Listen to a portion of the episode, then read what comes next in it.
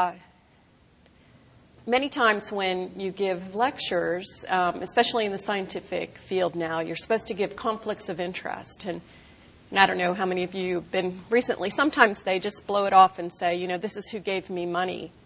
Um, but I think a conflict of interest or a framing is really what your background is. It does influence how you think. And so, in terms of disclosure, um, I'm uh, a biochemist by training, and I did practice science at Wake Forest, um, basic biomedical research for on the faculty for 17 years, and then um, my uh, one of my systematic theology professors is, uh, preceded me, Jim Peterson. I went back and got a master's in bioethics from Trinity University.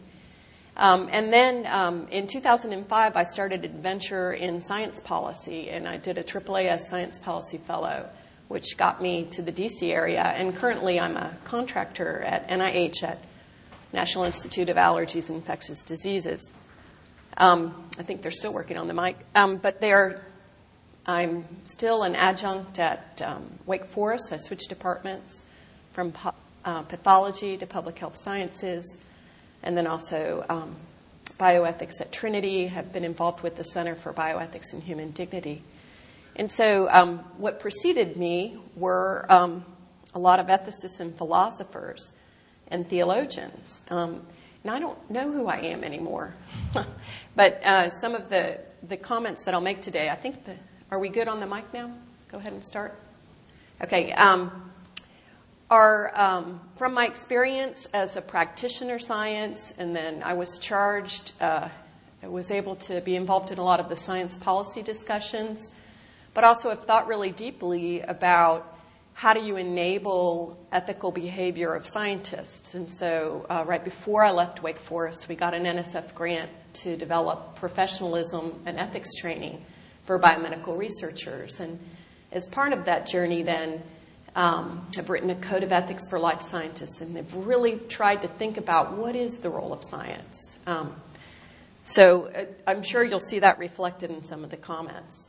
So when we start to ask um, what is science policy, um, when a new administration uh, comes into being, um, they really are going to ask what's the role of science and technology in our nation's future? It's going in and out, isn't it? Sorry about that. And what's the role of science and scientists in decision making? And um, our speaker last night uh, referred to uh, the seminal work in science and technology that framed, at the point um, after World War II, it framed why should there be a public investment in science? What does science and technology really have for our nation? What's the role? Um, and so, uh, in that, there's an articulation that uh, progress depends on new scientific knowledge and outlined that there were three domains, in fact, that it would really help.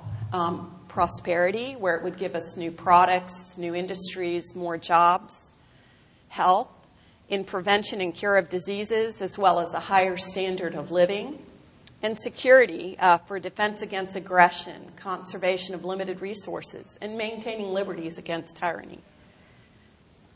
And in this, there was an articulation that we needed two approaches to science one for a basic, uh, where um, it's not practical ends uh, that's driving the inquiry, it's more fundamental knowledge.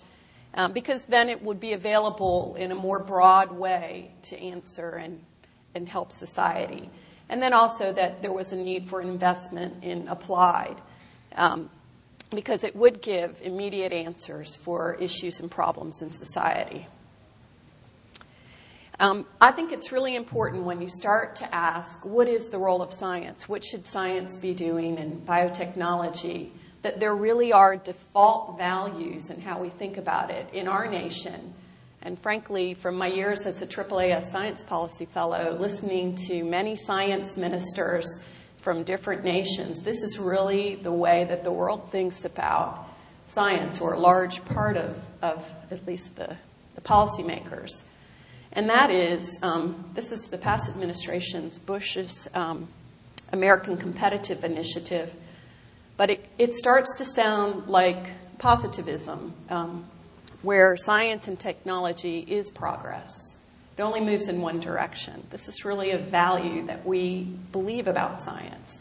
Innovation um, is the lifeblood of the American spirit. Creativity and autonomy is part of that. And then, lastly, then um, taking all of this knowledge uh, and commercializing it is one of the ways that we have provision for the future and security for the future.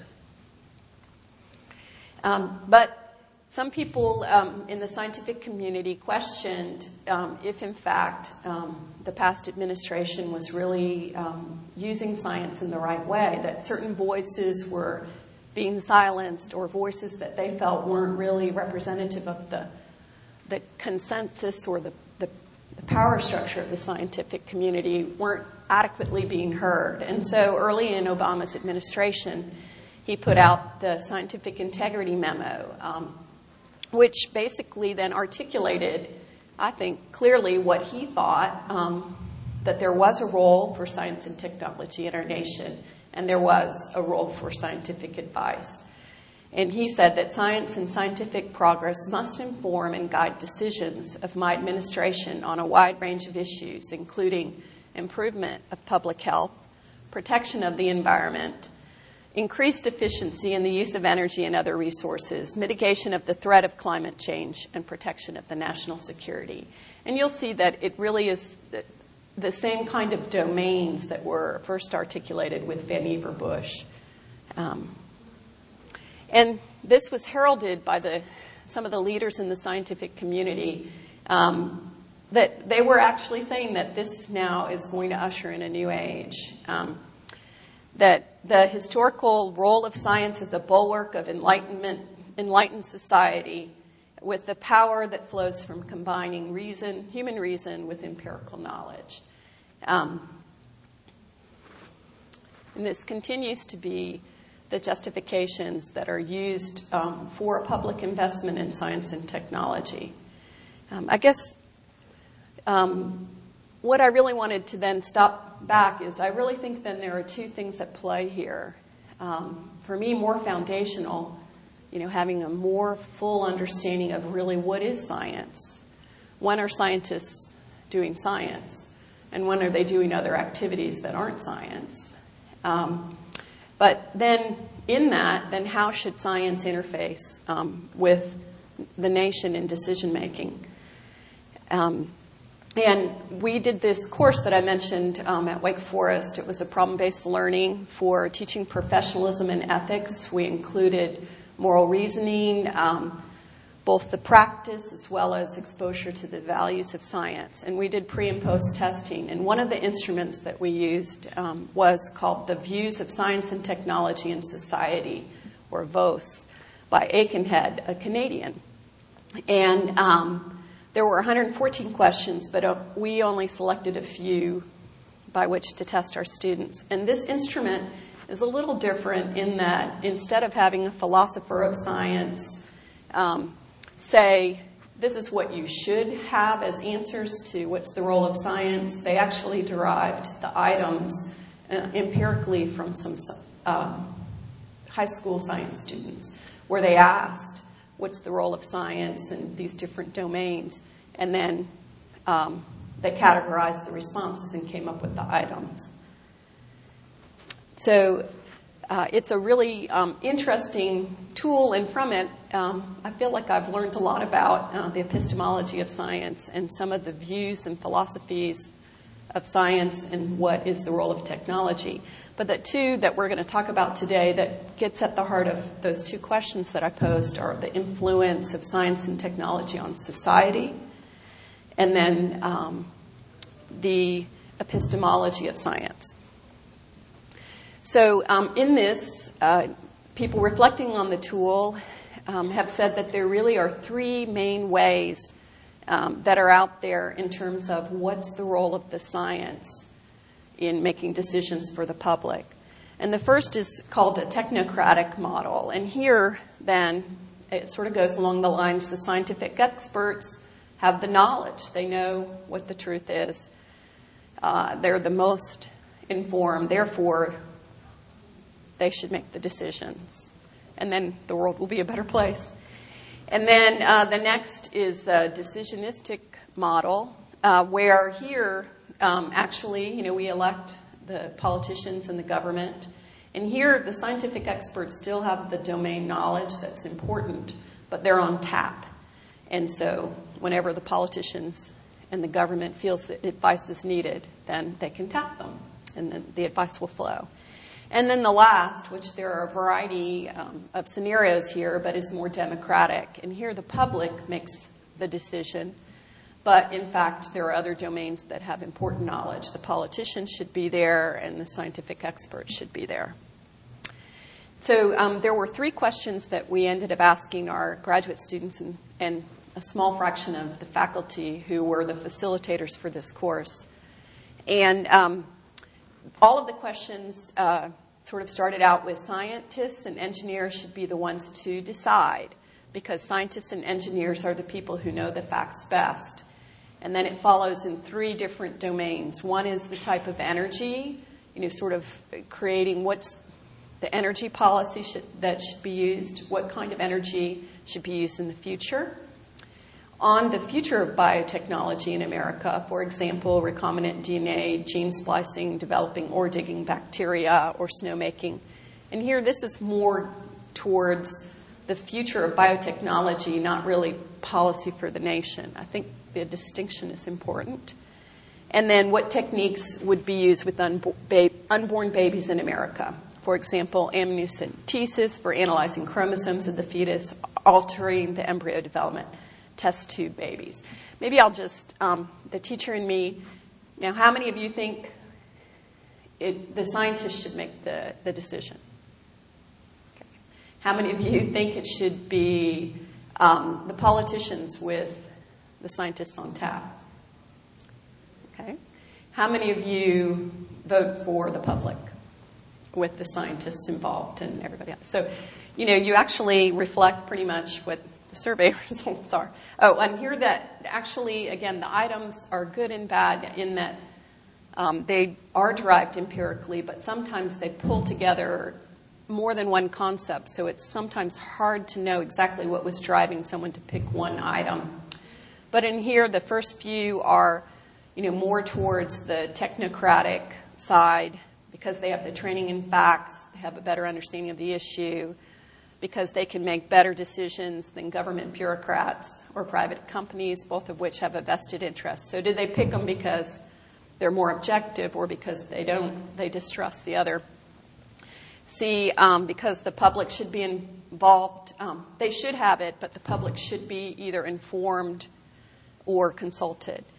And then some of the democratic, they should be equally made, or the government should decide or the public should decide, but the scientists and engineers should be there. And this last one, no one really picked, um, more because it was derived from this high school students, but the public should decide because the public serves as the check on the scientists and engineers. Hopefully, none of our entering biomedical graduate students are that skeptical of science, or they wouldn't have chosen it as a career. But um, the take home here was that the vast majority of the faculty um, actually endorsed a democratic approach. Um, the students had a little more um, towards uh, believing that science has more domain knowledge and should have a greater role in decision making. The one outlier would be the future of biotechnology, where some of the faculty felt that that should be more driven by the scientists. So here, um, you know, the majority of faculty and students actually believe that it should be more of a democratic um, decision with scientists involved. Um, and when the future of science itself, there was more of a view that scientists should ha- be the ones who are making the decision, although still vastly the public should be involved. Um, I think, though, um, as we went through this, one of the things that we didn't expect were in all of those different areas of the scientist's view on science and technology. Um, the two areas that, that, that it took more items to explain 75% of the people's opinion were in um, the social construction of scientific knowledge, were in the epistemology of science, I'm sorry. And the, this got a little out of order. Were in the epistemology of science. And um, in, in the, the social nature of science. So what we ended up, and I'm going to give you the take home and then a little bit of the data. It really what, what became clear were that a large percentage of the students, as well as frankly some of the faculty, really had a view of science that more aligned with the ideology of science than actually how science works. And if you think about the ideology of science, it's that you know the practice of science is objective, accurate, it generates true and, and definitive answers. And then the scientists themselves are very virtuous. They're devoted individuals. They're in the ivory tower, committed to the truth, altruistic, insulated from worldly influences. Um, but in fact, that's not really the epistemology of science. Um, the understanding of science is that it's a process and it's an understanding of the natural phenomena, and that models are not reality, but in fact are the current understanding and are useful, but they don't describe how it really is. Um, and then we are interested, and in fact, we would say the community of science involvement is how we achieve more objectivity because we're open to others influencing our thought. And that knowledge itself can have presuppositions and biases in how we answer, ask the questions, influences how the answer that we get. And then what should be the, the level of authority. Um, in fact, um, those that are overly optimistic um, really think that science can give the why, the metaphysical claims. So, in here, then, um, just quickly, then uh, the scientific decisions um, here was one of the areas that the students really, I would say, were the most off. They didn't really understand the role of the community in science in validating and making uh, claims about science. You can see that 61% of the students really thought that facts and logic alone drove consensus. Um, and then, uh, is it possible that uh, cultural or individual biases can influence how we practice science and um, or influence scientific knowledge? And so, really, the students and the faculty uh, lined up pretty similarly in that 41% said, well, if any element influences scientific knowledge, it's really because you know different methods. You know, which is to me ignores that there are other things involved. Um, and then some then had a more realistic view that it can influence your thinking, how, how you, you interpret or draw conclusions. Um, so our uh, observations precept bound, and here it showed that um, nearly there was a split between those that thought uh, perception could influence practice and observations for ones that thought that observations would be completely devoid of any um, perception of the scientist, as well as like the nature of models. The students were a little more um, towards positivism or scientism, where they or the ideology of science. In, and then here, um, whether or not uh, knowledge changes. Um, is knowledge tentative? Um, it, here, there really was a difference between how the faculty framed it versus the students. Uh, the faculty were much more that, that things did get reinterpreted as we moved as a process. Um, but students felt like that it would change only because facts lined up that it now disproved theories. Um, and what are hypothesis theories and laws? Um, uh, how do they work in science? And again, uh, students were generally more naive than the faculty. But in fact, you know, the faculty and the students, there was a wide variety of understanding of what these different things were. Um, in the sake of time, um, my conclusions then um, that there's some work to be done in really having a more accurate understanding of what science is and what kinds of claims science can make.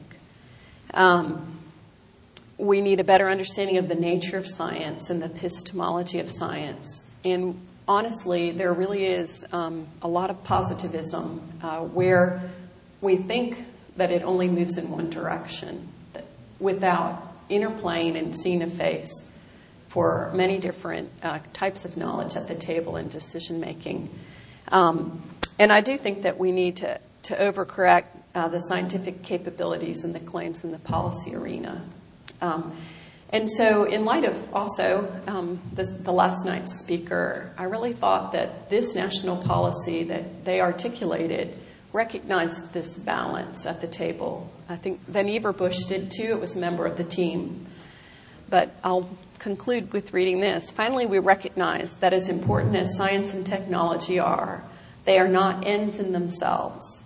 Neither science nor technology are a panacea for our nation or the planet's most troubling problems.